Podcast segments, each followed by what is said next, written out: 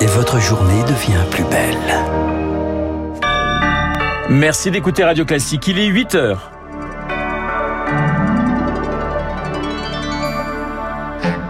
La matinale de Radio Classique avec Renaud Blanc. À la une, Emmanuel Macron a porté d'engueulade dans l'Hérault après son accueil sous les huées en Alsace. L'école hôtelière Vatec en grève, c'est l'enquête de Radio Classique ce matin. Et puis, Laurent Berger se prépare à quitter la CFDT. On en parlera avec Dominique Andolfato à la fin de ce journal.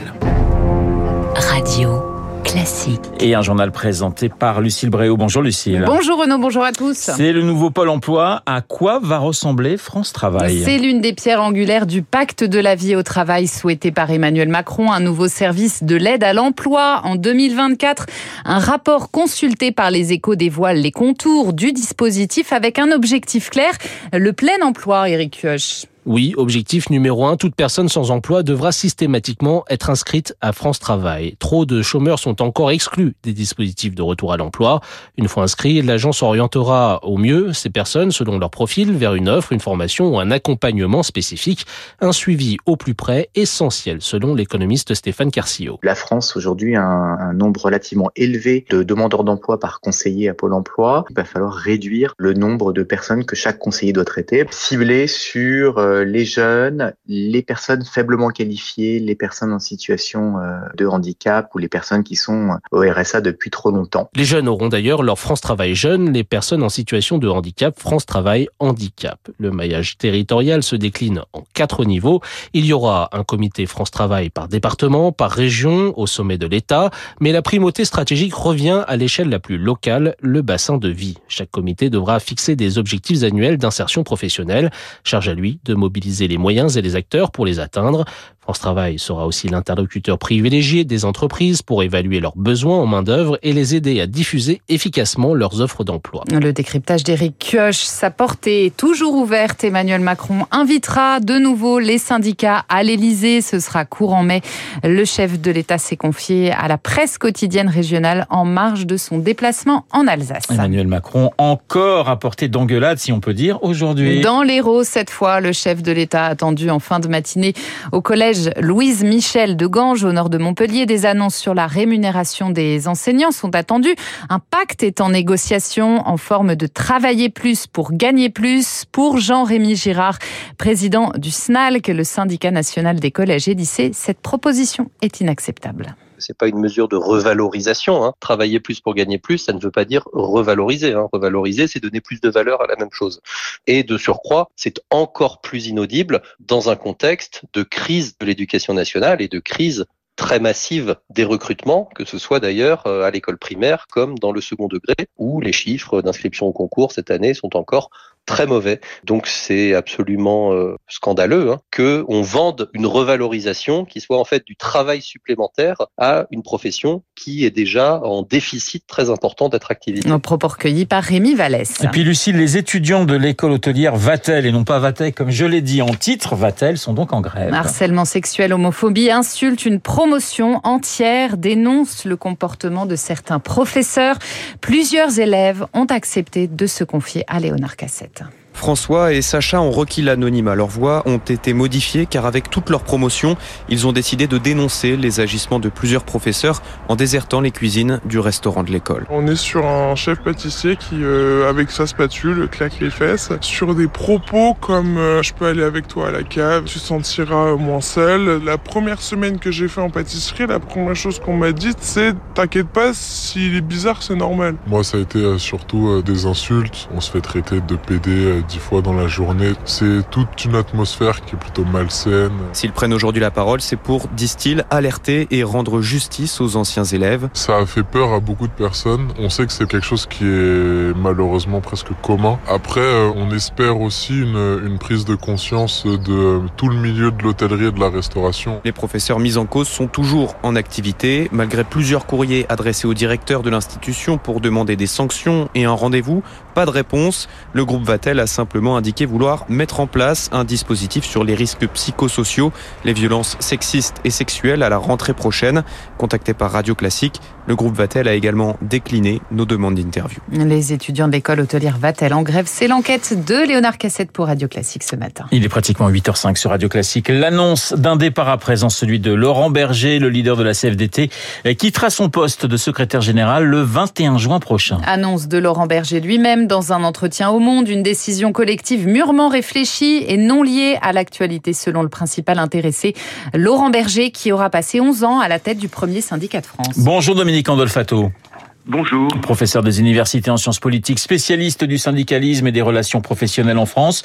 Ce départ, cette annonce n'est pas vraiment une surprise, mais la date du 21 juin pose tout de même quelques questions. En tout cas, elle interroge ce matin. Euh, oui, ça semble un peu euh, précipité finalement parce qu'en fait il y a quelques jours, euh, il appelle, Laurent Berger appelle en quelque sorte à casser la baraque. Hein, si je reprends le 1er mai, si je reprends son expression, c'est-à-dire qu'il annonce cette manifestation du 1er mai qui qui soit devrait faire rebondir le mouvement social, soit être une espèce de, point d'orgue symbolique. et puis on apprend donc quelques jours avant ce 1er mai qu'il s'en va. et donc ça peut paraître un peu précipité. Bon, il invoque des raisons personnelles mais certains y voient quand même un peu une désertion, même s'il y a sans doute des, y a des raisons personnelles, ils les invoquent. Peut-être qu'on pourrait parler d'un burn-out, je, ne sais pas. Euh, euh, donc c'est quand même étrange ce, départ. Euh, J'ai pas souvenir que dans un mouvement social tel que aussi important que celui qu'on a vécu depuis le mois de janvier, l'un des leaders syndicaux soit parte comme cela en cours de route. Est-ce qu'on peut dire que malgré la, promulgation de la loi sur euh, les retraites, qui est une défaite hein, pour la CFDT, Laurent Berger part en, pleine gloire Je crois que la CFDT a euh, reçu 31 000 adhérents supplémentaires depuis, euh, enregistré hein, 31 000 adhérents supplémentaires depuis janvier dernier. Alors en pleine gloire, je, ne sais pas, je, je, serai un petit peu plus nuancé. Euh, mais c'est vrai que euh, ce, ces, trois mois de, de, de, mouvement social ont permis un certain renouveau syndical. On, on, il y a eu des manifestations euh, importantes. On a vu défiler des gens euh, qui étaient souvent éloignés des, des, des, syndicats. Donc il y a eu une rencontre nouvelle entre les organisations syndicales et les, et les salariés. Euh, ça c'est indéniable. les enquêtes d'opinion nous montrent que la, la cote de popularité des syndicats est remontée. Manifestement, également, Laurent Berger est, un leader euh, apprécié euh, de, de, ce mouvement. Même si peut-être que les Français étaient davantage sensibles à la personnalité de, de Philippe Martinez, qui lui est parti, qui, qui, qui l'apprécie ou qui le rejette, mais qui lui est parti il y a, il y a 15 jours ou 3 semaines. Euh, donc manifestement, ce, la période a été marquée par un renouveau. Il y a effectivement 30 000 euh, syndiqués de plus. Bon, c'est quand même simplement euh, que 30 000 par rapport à environ 600 000 adhérents au sein de, de, de la CFDT. C'est pas négligeable de, de, de faire 30 000 recrutements, mais c'est quand même c'est pas ce qui va changer la donne concernant la syndicalisation en France. Alors, Dominique Andolfato, beaucoup imaginent un, destin politique désormais à, à Laurent Berger. Pourtant, lui écarte ce scénario, a priori. Alors c'est vrai que euh, il était, euh, il est toujours un leader syndical, mais c'était une personnalité qui, euh, qui a pris une, une, dimension politique, notamment lors de ce mouvement. Mais il avait déjà depuis plusieurs années l'oreille politique de, des gouvernants. Il a été très proche de, de François Hollande, voilà. Et, et, beaucoup ont essayé, par exemple Michel Viorca, dans une tribune dans Le Monde il y a, il y a quelques jours, avait proposé qu'il il soit finalement le, le candidat de, de la gauche euh, ou de la social-démocratie, j'allais dire la gauche social-démocrate ou plus largement la social-démocratie lors de la prochaine élection présidentielle. Euh, lui-même a, a, a, récusé euh, cette idée-là. Dans le long entre, dans le long entretien qu'il a qu'il a eu avec Le Monde, il, récuse également toute ambition toute ambition politique. Il dit qu'il va faire autre chose. Donc il y, a, y a y a là aussi un peu un, mystère. On ne sait pas exactement ce qu'il va faire. Il faut pas oublier également que Laurent Berger est également le, le président de la Confédération européenne des syndicats. Euh, il va y avoir le congrès de cette organisation à la fin du, du, du mois de mai à Berlin.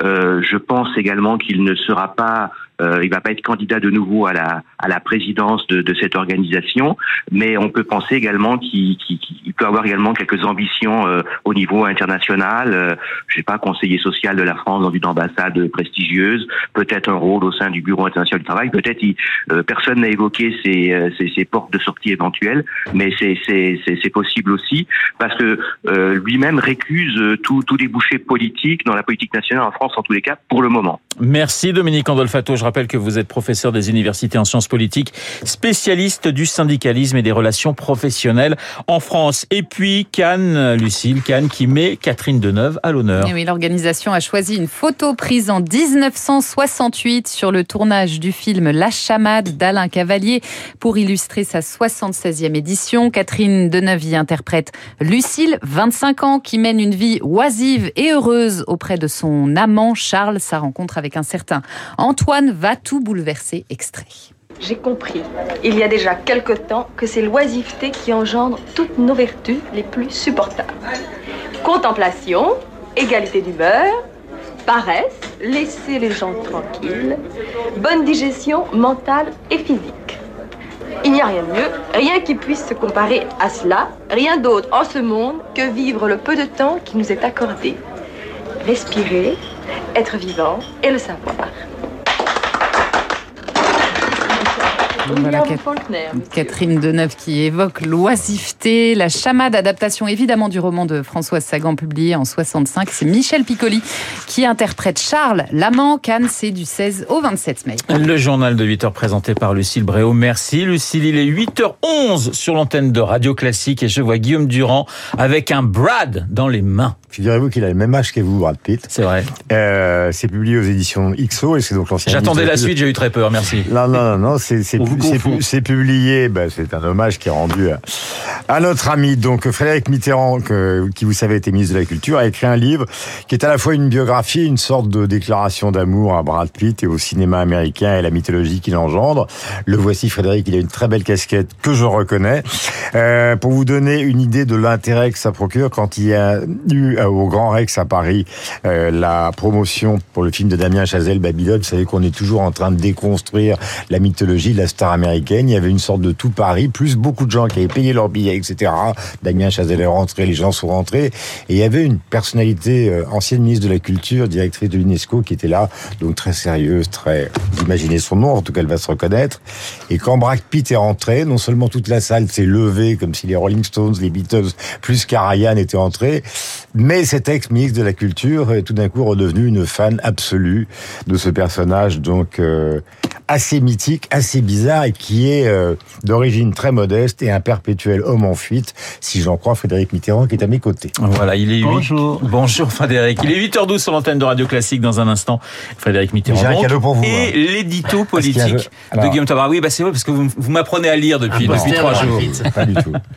Euh, c'est Quentin Tarantino, cinéma spéculation. Il ouais. raconte euh, la façon dont il a construit son cinéma et il, il, il déteste le cinéma français. C'est-à-dire qu'il trouve que, par exemple, ce que nous adorons, euh, comme les films de Chabrol et de Truffaut, c'est infernal et nul. Et alors, ce qui est il adore mar... Belmondo, hein, je vous signale. Alors, il, il adore Belmondo, ouais. etc. Mais lui, ce qu'il aime, c'est les Bronson, les, les Steve McQueen, les Burt Reynolds, et il trouve que le reste, c'est de la roupie de Sansonnet. Mais c'est très, très, très drôle, et vous verrez qu'à 10 ans déjà, il avait une notion, une conception du cinéma très particulière. Ça s'appelle Cinéma Spéculation. C'est chez Flammarion et c'est votre cadeau. Oh, bah c'est gentil. Merci beaucoup. Cela étant, on peut aimer les deux. Hein. On peut aimer McQueen et puis on peut aimer Chabrol. Il est 8h13 sur l'antenne de Radio Classique.